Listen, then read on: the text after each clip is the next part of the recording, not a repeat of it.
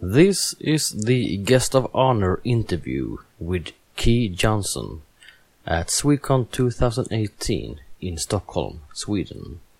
And the interviewer is Fleming Rasch.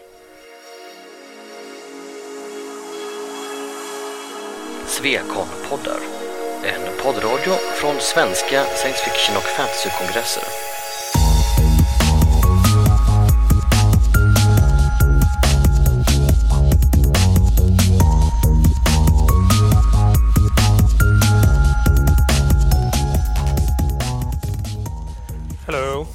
Okay, we got Yay, sound now. We're on.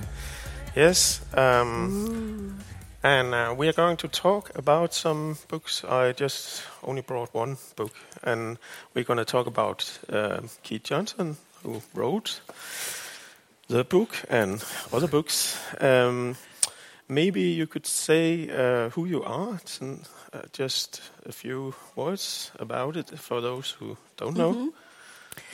Uh, it's always it's hard to know what to say. I said some things yesterday. Um, I may repeat myself a bit, but I am a, an American writer. I teach at a university in Kansas, and I'm the associate director for the Center for the Study of Science Fiction, which is an academic research center with uh, a little bit of money and very little staff. So we all work very hard. Um, right now, uh, while I'm here, uh, we have a month long workshop happening, and I'm not there for it. So, so sorry, Chris, who is doing all my work.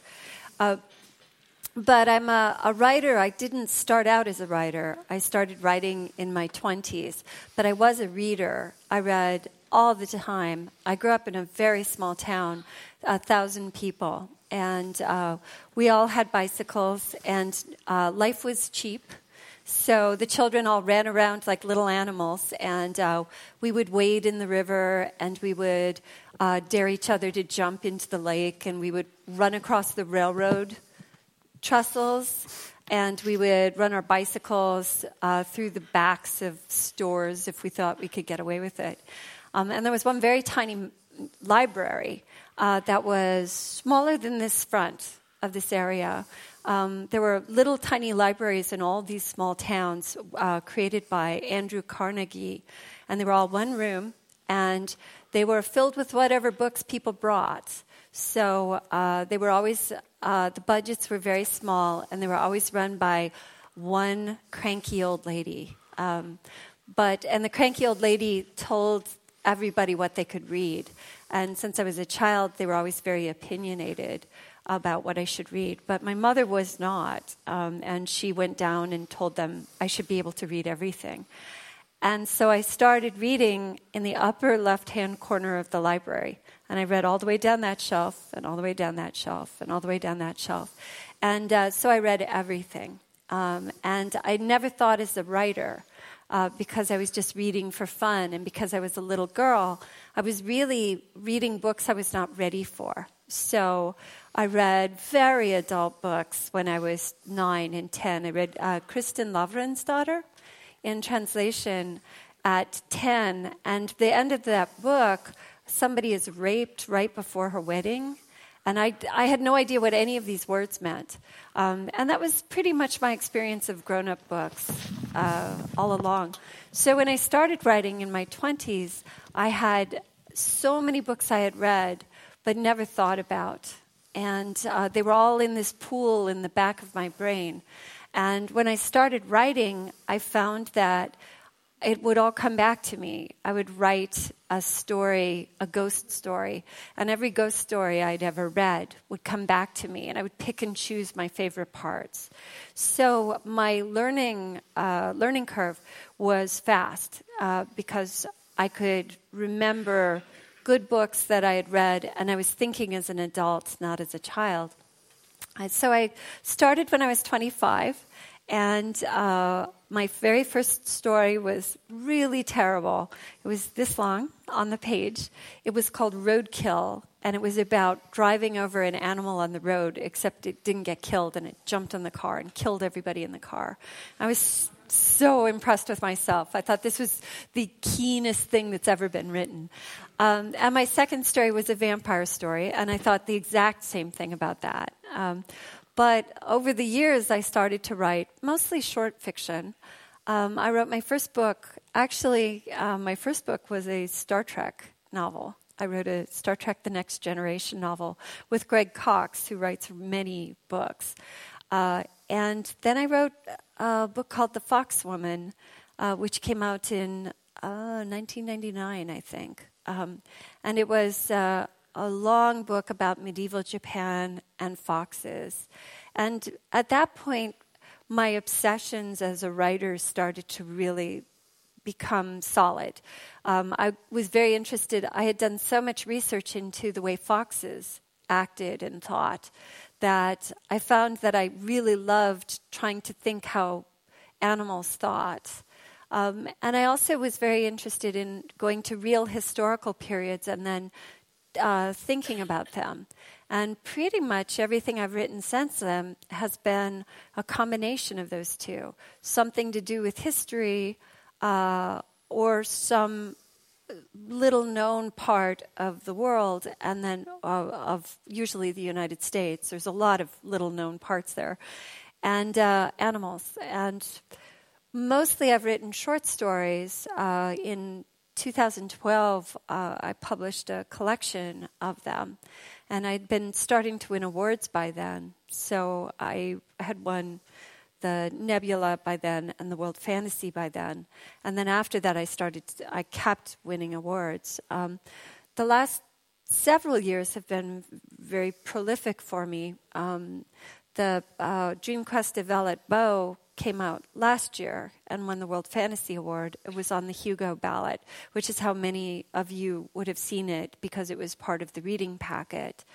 Um, and Riverbank, which is set in the world of Wind in the Willows. Uh, so it has animals, but they're well dressed animals uh, who own property. So they're not quite so realistic. Um, and uh, I've been writing shorter pieces since then, and I'm just about to start working on something long again, but I haven't decided what. So I've talked a couple of times about a space opera I'm thinking about. Um, and that's the only that and a sequel to the Wind in the Willows sequel. So it's a, so the title page will say the American tour, a sequel to the Riverbank, which is in its turn a sequel to the Wind in the Willows, or something elaborate like that. That's a very long answer, but okay. that's accurate. But thank you very much. Um, well, then let's go uh, back a little. Um, uh, the Wind in the Willows. Uh, when did you read that, uh, or, or hear it uh, the first time? I probably read it when I was going through the shelves in the library. My parents um, never read to us. Um, my parents were very both strange and not very sociable, and uh, so they read all the time. And they had so much pleasure reading, so much more than any other thing they did, that even though they never read to me or to my brother Richard, we both started to read because we were trying to figure out what they loved. And uh, so we read and we read. So I couldn't tell you the first time I read it. I was probably very small, um, maybe eight, maybe nine. I don't know if I understood it all because the language is quite fancy in places. But, um, but it had animals little animals and clothes, mm. and that was pretty much guaranteed to get me reading at that age. Okay, so uh, did did it have any? Uh, was it more important to you than than other books, um, or or just one of the books you read? Or? When I was little, I think it was. I think I did read it a number of times when I was very small, mm. but as an adult, I didn't go back. I mean, I read it every five or ten years and said that that was mm. fun but I didn't think about it. But a few years back, when I started to think about the ways we put ourselves into stories, um, uh, I started thinking about uh, representation in stories and thinking so many of the books I read, the reason why I was bored is that there was nobody I wanted to be or to grow up to be in those stories. Mm. And this is one of the things I thought about when I started to ask that question why would I ever want to be in most of the books that I read? And the answer was the women's lives are boring or tedious or they die. Um, and the men's lives aren't really representative of my life. Um, there are no female animals in Wind in the Willows, but since everybody's a, an animal in an outfit, it didn't seem like such a big jump to imagine uh, female animals in outfits. Mm. So you decided to write a sequel. Yeah, yeah. Um, I think uh, there are several other sequels to to uh, to the stories. But uh, did did you read those? Before? I did, okay. um, and I actually wrote it because my very best friend um, Elizabeth, her husband had died, and she was grieving, and I was writing letters every day to her longhand. So she got a letter from me every day, and at some point I started to write this story, and then every day I would send her a scene um, I would e- I would email the scenes to her. The letters were written longhand. My handwriting got much better over that period, um, but uh, but I would send her a scene every day. Um, so I can tell you that this story is about 35 scenes. So I actually wrote the whole thing in under two months. Mm. Um, it was I didn't have anything else at, I was doing, so I spent all day working on a scene and then I would send it, and then all day. And then I rewrote it. But there were a number of other people who had written Wind in the Willows sequels. Um, there was uh, an English writer, Jan, I, maybe it's pronounced Jan Needles, who wrote a Marxist critique of uh, The Wind in the Willows by telling the story from the point of view of the stoats and the weasels, who are such bad guys in the story. And to, in Needles' version, the stoats and weasels are just trying to redress the economic imbalances. Um, and it's written in this lower class, sort of country voice. Um, uh, and it's very, very enjoyable. Another version was uh, called uh, Counseling for Toad, I think, or Therapy for Toad. And it was a story, everybody decides that Mr. Toad is too irresponsible and too immature and he needs therapy, psychotherapy. So he goes to psychotherapy and the book becomes very sort of clinical as they take apart what's wrong with Toad. But it's also interesting that people did that. Um, there was a book some years ago called uh, The Tao of Pooh, Winnie the Pooh. Um, so people have done this to other people as well, but it was very enjoyable. And a number of other, the best known maybe was William Horwood, who wrote the, the Willows in Winter. There were four books in that series, and I actually worried about that. Um, I wasn't so worried about copyright because lots of people had done it, but but I was worried that everybody would remember the William Horwood and wouldn't want to read mine. Mm. But I think you you uh, managed to to uh, catch uh, the original very well. Of course, it can't be the original itself. But he was hard. It turns I um, I can imitate styles quite well, but mm. I and it's always. Uh, it's one form of scholarship to go inside of a piece and try to figure out how it works by mechanically reproducing it. Uh, so, um, just as a painter learns how to paint by looking at a great work and then trying to reproduce it, and by trying to create the exact same brushstrokes, that artist will figure out why the original artist did it the way they did. So I learned a lot uh, about what looked so easy when Kenneth Grahame did it and turned out to be so, so hard. Um, and there were some things I realized nobody did everything. Every one of these other people who wrote a book, because Kenneth Grahame wrote uh, like cute lyrical poetry, and he wrote these beautiful chapters about nature, and he wrote comic adventure chapters, and he, he could do everything. And nobody else has been able to do everything. I certainly did not try to write the poetry. I didn't think I was up to that. Mm. So, uh, so you added two characters to the original cast of main characters. So, can you tell us a little bit about those? Um, the original characters are uh, Mr. Toad, who is rich and irresponsible and enthusiastic and crazy. He does stupid things. He steals things. And his friends, um, uh, the water rat and the mole, the water rat uh, is a bachelor who lives on the water, and the mole is a bachelor friend of his who comes, who stays with him.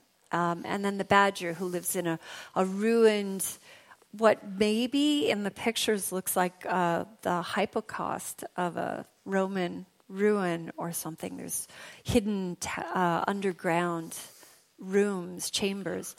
Um, and I added uh, um, two female animals um, a mole whose name is Beryl, and uh, she turns out to be a lady novelist. She writes adventure novels with titles like uh, uh, The Iron Hair of Chateau Sang, and uh, I can't remember, Emma Byrne Vivisectionist, um, because I thought that sounded exciting and bloody. Um, and her friend, the rabbit, because she couldn't live alone, of course. So she brings a friend with, and the two of them get an uh, get a uh, cottage by the water, and all the male animals. Uh, this just cannot be happening, and uh, uh, and everybody assumes they'll spoil it all, um, but they turn out to be very resourceful in their respective ways. It turns out that being a lady novelist is a very successful uh, sort of training for dealing with uh, other people's adventures when they go wrong. So she knows how to shoot a gun, she knows how to uh, orienteer, she knows how to read a compass. So she's very, very helpful uh, person to know. Um, so if you know if you do not have a friend who is a lady novelist, I recommend it to you all. Mm. And so the rabbit is the rabbit, very different. The rabbit is um, uh, frivolous. She's mm. frivolous. Um, she uh, gets into trouble a lot. She's very disappointed at, uh, early in the book because she's never. Um, she's always wanted to have a real adventure, and she doesn't think being accidentally caught in a bank robbery was really an adventure.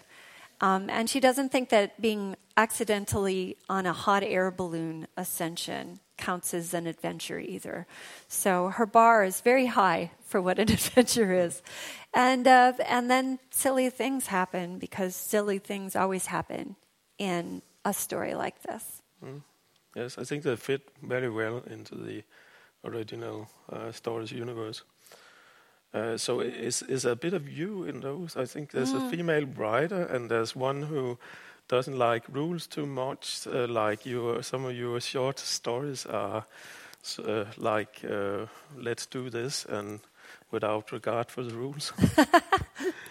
you know, uh, Elizabeth and I will talk about which one of us is mole and which one of us is rabbit, and it changes from day to day. So, so today I'm Miss Mole, um, but three days ago I was definitely the rabbit. Um, yeah, I, we all, it's a truism. We always say that writers write about um, themselves. Their protagonists, their main characters are always some aspect of themselves. In fact, all your characters are aspects of who you are. But it is true that she is a lady novelist who um, uh, toils and puts her hard words down and then is miserable about them and then goes back and fixes them. Um, and then Vellitt Boe is about a middle aged, uh, um, she's a 55 year old college professor, so, uh, which I wrote when I was a 55 year old college professor. So there may be some similarities. okay. So you said you you uh, you read the whole thing in, in two months. Yeah, yeah, and the rewrites were very easy too. I've yeah. never had this experience before. Uh, Writing is very hard for me, uh, and um, the, uh, I don't know what it would be called in Swedish, but we talk about the flow, the the sense of falling into the words, and the process of writing becomes. Artists will do it as well. That they just become absorbed, and time goes away. That never happens to me. The only time it has ever happened is with this book, and that's why when I'm buried, I want my coffin to be lined with this book as a hmm. comfort. Mm. Okay, but I think uh, um, um, it's if you have complex characters, and then you want a plot that somehow makes sense. It's very difficult to balance those two. But the, did that work for you in the in the first take? Uh, in which one? Did did, you, did that work from uh, for you uh, without having to map out everything? And, oh, I did map it all out. Ah, okay. um, I have uh, one white wall in my house Mm. that has nothing on it, and I pin giant sheets of paper and then take post-its, bright post-its. Mm. So um, Riverbank, I had about half plotted before Oh. I started it. Um, Vellitt Boe actually was easy to write because I had the original Dream Quest of Unknown Kadath, uh, and I had every plot moment listed, and then I just drew a map and said, "What's the opposite?"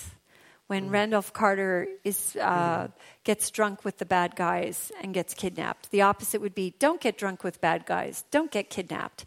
So some plot pieces fell away because uh, my character didn't do the same things.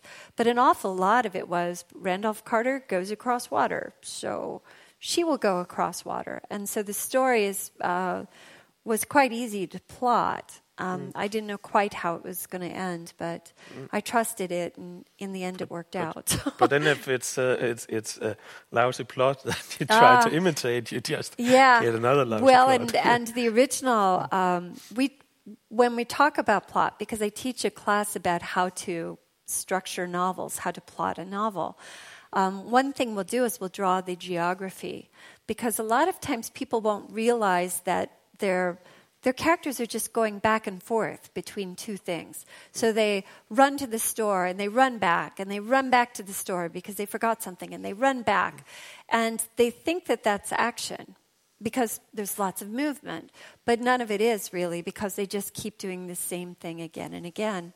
Uh, and uh, there's in Randolph Carter, when you diagram it geographically uh, in the Dream Quest of Unknown Kadath, there are these moments where the plot goes down to here, and then it goes back up here, and then the plot goes here, and it goes over here, and then it's back here, and then we go here, and then it's over here, and then it's back here, and then it's over here. So they just kept going back to the same places again, or going through the same kinds of story pieces because it's not just geography, it's also things like um, does a character choose to do something or does he get kidnapped? And the third time somebody gets kidnapped, you start thinking, "Mm, maybe he's not that good. Okay. Um,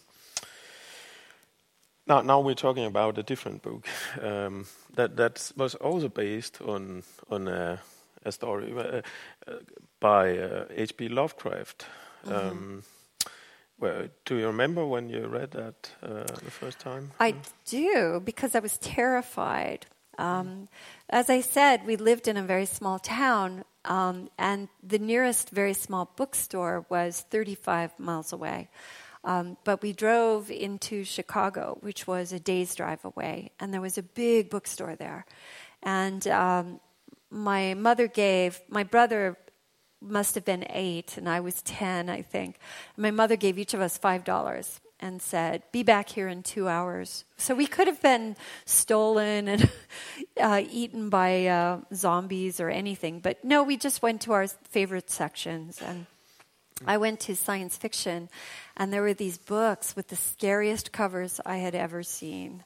There was one skull that was covered with rat skin and a rat tail coming out of its eye socket. And they were it, they were terrifying. And I had nightmares about those covers. And amongst all those books there was one that had a cover same author had a cover of a pretty tree with some cats under it and I said, that's the one for me. So, uh, so I bought the least scary book by the most scary writer I could find. And that was The Dream Quest of Unknown Kadath. And it was plenty scary, especially when I was little. And I had bad dreams for a long time. I did read all the other books after that, and then I really had bad dreams. But, uh, but I never, I would go back uh, because sometimes you just want that chill. And uh, uh, so I would reread them, and um, and then I stopped because when I started writing, I didn't like his style very well. Um, so for years, decades, I didn't read him, and then I reread him. Uh, actually, when I started talking about writing a story, a, uh, writing a story about uh, the Dream Quest of Unknown Kadath, that's when I reread it. And then I had to reread everything by Lovecraft uh, mm. several times to kind of research what I was doing. Mm. so um, I still didn't like his writing very well, but, but he was very, very scary even as an adult. Mm. But uh, Dream Quest of Unknown Kadath is uh, is a bit atypical for Lovecraft. He's uh, yeah. usually something very bad happens to the main character, and in this story, it's uh, it's it's more like uh, you do in fantasy than than, than in a horror uh, story for for uh, for these dream, Dreamlands story team. It's um, yeah, it's interesting because mm. it has a lot more to do with uh, Lord Dunsany. Mm. the Irish writer, than um, than his other works. So it has this lyrical fantasy tone, but still dark, still plenty dark. And uh, Carter, the if you read the whole cycle of them, Carter's life cycle, life story is is pretty depressing because he loves the dreamlands, but at some point he can't get back to them. He loses the key and dies. Um, he doesn't die. He appears to come back in time to the child that he was, it appears that he is the person who gives himself the key. It's complicated. Mm. And uh, um, I was never quite sure I had read everything that he had written about the Dreamlands because there were a lot of. There, he has a I lot of stories. I think one poems. of the stories was a collaboration with another writer, and so it's if you just keep to the uh, Dream Quest of Unknown Kadath, it's it ends with him. He goes. Uh, he goes back. Go, he, he back, lives. Yeah. Sorry to spoil so, it, but he lives. But maybe if I uh, I um, give you my uh, short version of mm-hmm. of uh, Lovecraft story, and you can tell me what's wrong and, and what you what you changed. Uh, it's about Randolph Carter who dreams a lot, and he dreams about uh, a very, very beautiful city, and mm-hmm. he wants to go there. And he finds out that he must find it in his dreams. So he goes to his dreams, and it becomes sort of another world he gets into. And then he uh, fumbles around trying to find this place. And I think some t- uh, at one point he's very close to where he ends up, and he uh, he doesn't find it. and and um, well, finally he, he finds out what, what this was all about. But it is it's about Randolph Carter uh, seeking something he dreamt about. So. So what, what did you do to the, to the story? Yeah, um, and the other thing that is part of that because um, that's that's a good description of the story, um, is that Randolph Carter has seen this dream city um, and wants to find it. And in the dreamlands, he asks the gods of the dreamlands whether and, to show it to him. And then he never sees it again in his dreams. And so when he comes to the dreamlands, he's basically going to try to find the gods to confront them and say, You must show me this city. Mm. And uh, Kadath is not a person, um, it's a place, it's a mountain that he has to get to because all the gods have been kidnapped by other gods and taken there. Mm. So, so the gods are very important too, and in fact, he confronts uh, the, the messenger of the gods in this story. So, my feeling was that uh, Vellitt Boe I wanted to make, I wanted to invert most of the things in Randolph Carter. So he's from our world and he goes to the dream world to find a city. And so I had her from the dream world, um, trying to find a person who has come to our world. Mm-hmm. Uh, so she's moving essentially backwards through the same things. She's also an older woman, she's 55, but she's had a lively past. Mm. Um, I one thing that makes me annoyed is as I grow older, there are no role models for uh, women in their 50s who have adventures. Um, there's nobody who writes about that. Everybody's a grandmother or a mother or a spinster. Um, so the fact that she might very well have had big adventures and that's still in her history. She still remembers. Her back's not as strong as it was, but mm. But she's, she remembers how to light a fire. She remembers how to catch lizards.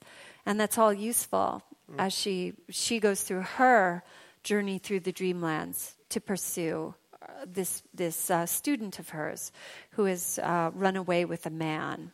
Um, and in her world, she knows so much more. Carter actually only knows the parts of his world that he bothers to learn about uh, when he's there, whereas she knows her world because she lives in it. She knows her world because it's hers. She grew up taking classes where they explained how the oceans were. So she has all kinds of knowledge, and she knows about the gods in a way he doesn't. And so her experience of the exact same landscapes is very, very different.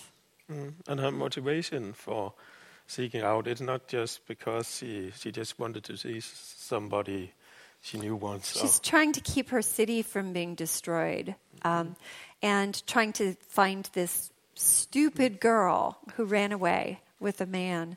Um, so her motives are very different. She's thinking in terms of the people around her. Uh, although, to be honest, if she hadn't really enjoyed far traveling in her 20s, she probably would not be willing to do this now.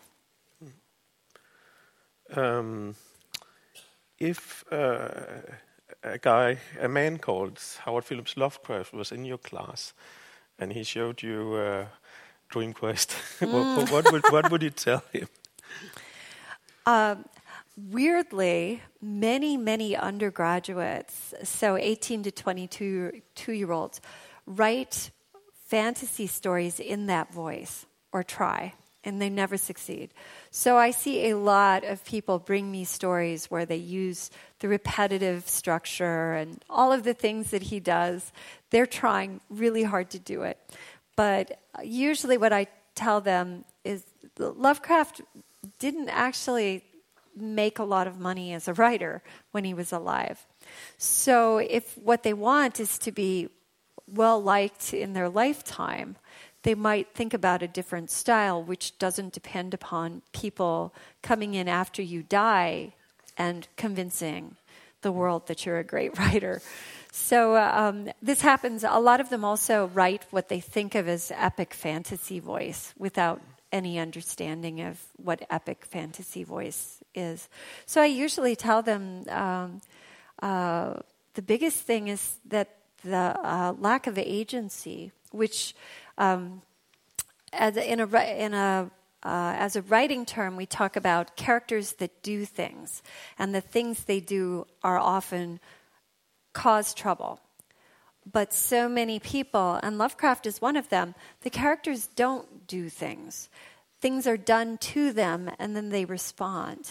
Um, and they pick this up from the books they read, where so many uh, stories start when a village is burned down and the person has to go avenge it, or when you're. Uh, uh, Hollywood is full of stories like this too, like John Pitt or whatever it's called, um, that where uh, characters don't start to do things until it's forced on them by something else. So I always I would have told him have your character make a decision, which I actually like about Carter because he's the one who says I'm doing this thing and then goes out and does it. Mm. So we don't have so much time left, but I think I, I just want to, to uh, ask you some questions about uh, a third story, so we okay. get a little more.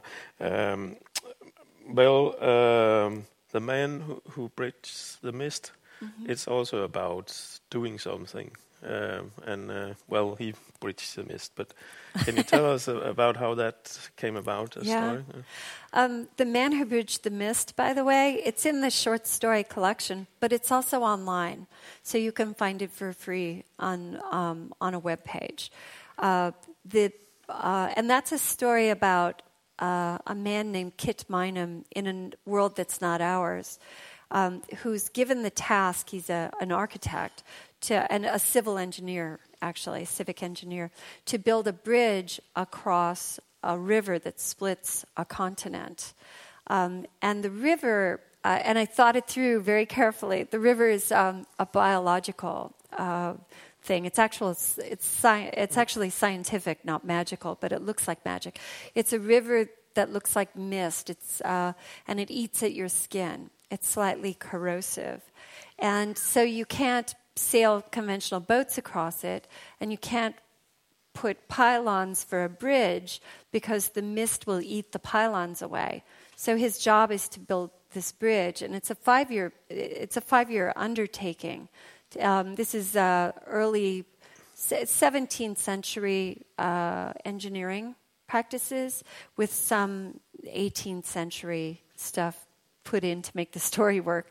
Um, but it's uh, it's about a he's a quiet man. He's a scientist. I wanted to write a story about somebody who um, who who was like my dad. My uh, my dad was a, an engineer who became a Lutheran pastor, but he was always a very quiet, thoughtful man, not emotional, always very focused on the job he was doing. And I wanted to write about someone like my father. Um, he ended up not being very much like my father, but he started that way. Um, and I, uh, I loved writing it. Um, it was I learned a lot about uh, uh, iron co- mm. qualities of iron, how you would create a bridge, uh, a bridge out of iron, a suspension bridge that's mostly made out of cast and wrought iron. Um, and it was uh, um, it won some awards, but I uh, I think it won the Hugo and the Nebula or the Hugo and the World Fantasy. I think I can't remember, um, but it was uh, uh it was longer, um, and uh, it's been reprinted four or five times now. So mm. that's very exciting. But I think, I think uh, um, maybe there's another interesting, very interesting character in that story also. And, oh, Rasali. yeah and and uh, and this you have uh, everybody's names uh, um, tells tells people what what they do. So uh, it's about identity. Yeah, everyone's last name is their actual job. So if you are a sailor, your name would be uh, Jessamy Sailor. If you put tiles on houses, your name would be Devlin Tyler your last name is always the job that you have. And if you take a job that is not your parents' job, you have a different name. Um, it was uh, because it, uh, it was a not our world. I could do a lot of things differently. It's also a world without gods. There's no divine impulse anywhere in the story, mm. um, and uh, that was so. Writing a story uh, about uh, atheists, where it, the concept of God is not even a thing to anyone in the story was also interesting. Yeah. So so maybe we are back to this one because yeah, yeah. one one of the um, things I, I remember scaring me a bit when I was younger uh, um, in uh, was uh, this uh, sequence where, where, they meet the god of the, the woods Oh, yeah. Um, if for for anyone who's read it, it's called um, in English. It's called "The Piper at the Gates of Dawn," mm. and it's the it's a chapter where the otter little son Portly has gone missing, and there's uh, um, deadly nets in the river, and there's an island right uh, right where the the nets are, and uh, uh they go to find they think he might be there. They're afraid he's dead. The boy, the child is dead, and they come there at night. And there's um, a, a, great. They hear music and they find Portly um, sleeping at the feet of the god Pan. Um, Pan being, uh, of course, the god of wild things and uh, terrifying. You know, um, anybody who's read their Greek mythology knows that Pan is not not a, he's not a tame lion. He's not a tame God. Um, and it breaks their heart, or it could break their heart. Um, they're so afraid uh, when they meet him, They're the awe and the beauty of what they've seen.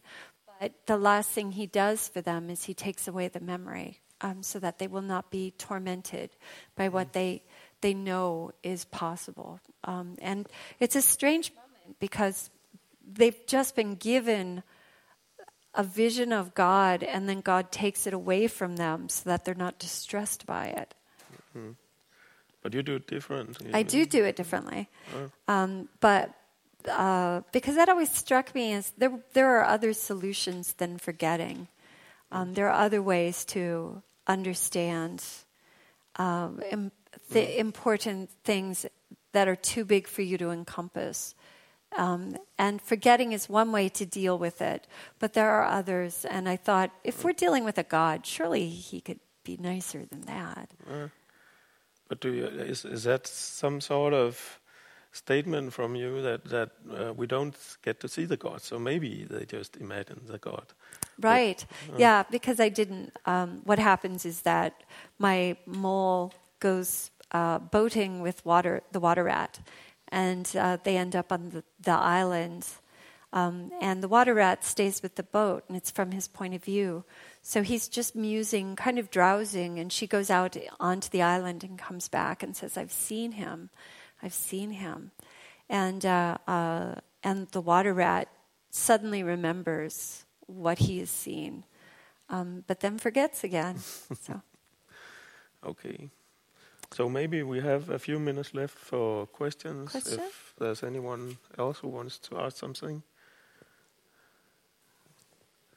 There's yeah, one up there. This is more a comment than. No, but- but bravo. ser- seriously, seriously, uh, it was interesting that you said uh, that uh, the the man who bridged the mist is a non-religious atheist world, because I think most Swedes wouldn't pick. I mean, I didn't pick up on that, because Sweden isn't suffused by religion the same way. Uh, but, uh, uh, do you think? I mean, did your your father was a preacher or or a clergyman, um, pastor? Did you what, did you grow up in a religious home? Very much. Uh, weirdly, no, um, because he was um, uh, my my. We think that my father had Asperger's syndrome, and uh, um, which was not a diagnosed thing back then. Um, but as my nephews are being diagnosed, we, we've been talking about family of origin stuff, and uh, um, the only thing dad ever said was, um, I don't care what you believe as long as you've thought it through, which is the strangest attitude towards religion from a pastor I've ever heard. Um, so, but he was like that. Um, I don't know what he believed. I mean, he, t- he preached, he wrote his own sermons every week. Um, he, they were very philosophical, um, but they were definitely very Christian. He was not just uh, talking about how to live well, he was talking about how to live well in a Christian context. But, um, um, and my brother grew up to be very religious, and I grew up to be an atheist, so go figure. Um, I, I feel as though that means my dad did it right, actually.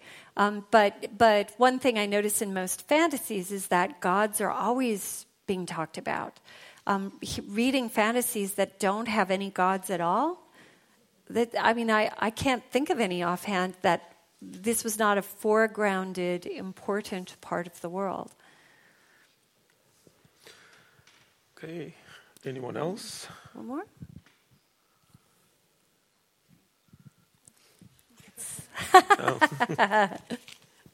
Eh, Sorry, I should have taken it from Johan directly. Uh, I was thinking about when I read your anthology that uh, uh, several of them has uh, the story as an integral part of a short story. For instance, the, thousand, the cat who walked a thousand miles and uh, the evaluation of trickster stories. Uh, the, the kind of stories you tell uh, actually shapes the word. Uh, was Yeah. that something that you uh, have thought about a lot, and uh, or was it just me reading into it something that wasn't there? I, I didn't think about it ahead of time. Um, the evolution of trickster stories is a, sto- uh, is a story where the dogs gain sentience and they start to tell uh, myths. They start building myths such that, such that dogs would like. Um, so the stories are about the things that matter to dogs, not the things that matter to people. Because our trickster stories, if you read Coyote stories or Renard the Fox stories, they're actually about what humans want or what humans need to learn. So I thought, what do dogs need to learn? But it is true that, and after I wrote that, I realized that I'm so interested in the nature of story, standing outside of story and interpreting it, that I still had things to say. I still, and I think I will. This will probably be the thing I talk about all the time in my writing. Um, the uh, uh, I'm a student of uh, James Gunn, who is 95 years old now. Um, he turns 95 next week, um, and he's been writing since he's one of the science fiction grandmasters. But he's he's always said that every writer across a lifetime there you can define what they say by how they would end the phrase, um, the world would be a better place if only blank. And he, he would say, Heinlein, Robert Heinlein would say, the world would be a better place if only the idiots got out of the way and let the smart people get things done. That would be Heinlein. Um, uh, A.E. Van Vogt would say, the world would be a better place if only the smart people were recognized for what they were. Um, uh, Theodore Sturgeon, he would say, the world would be a better place if only we learned how to love each other. And I realized that my answer was the world would be a better place if only we could just bridge the gap the gap between people, the gap between species, and stories are one of the ways we do that. And writing stories about stories is me standing outside of the ways that stories bridge gaps that just simple conversation cannot.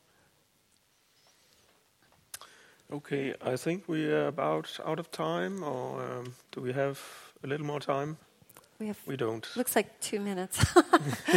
so, but I'm happy to talk to people outside of this. So, if you have a question that didn't get asked or you didn't think of, please stop me. Um, I'm here just to meet people. So, thank mm. you. Yes, and you can buy the books. Oh, yeah, and you can buy the books. And many, many stories are available online as well, and I, as ebooks as well. Yes, and thank you very much for answering thank questions. You. thank you. Thanks. Thanks.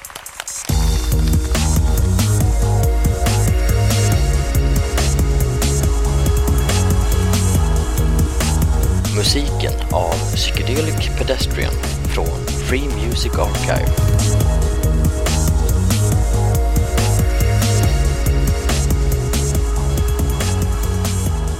Besök gärna vår hemsida på svekonpoddar.se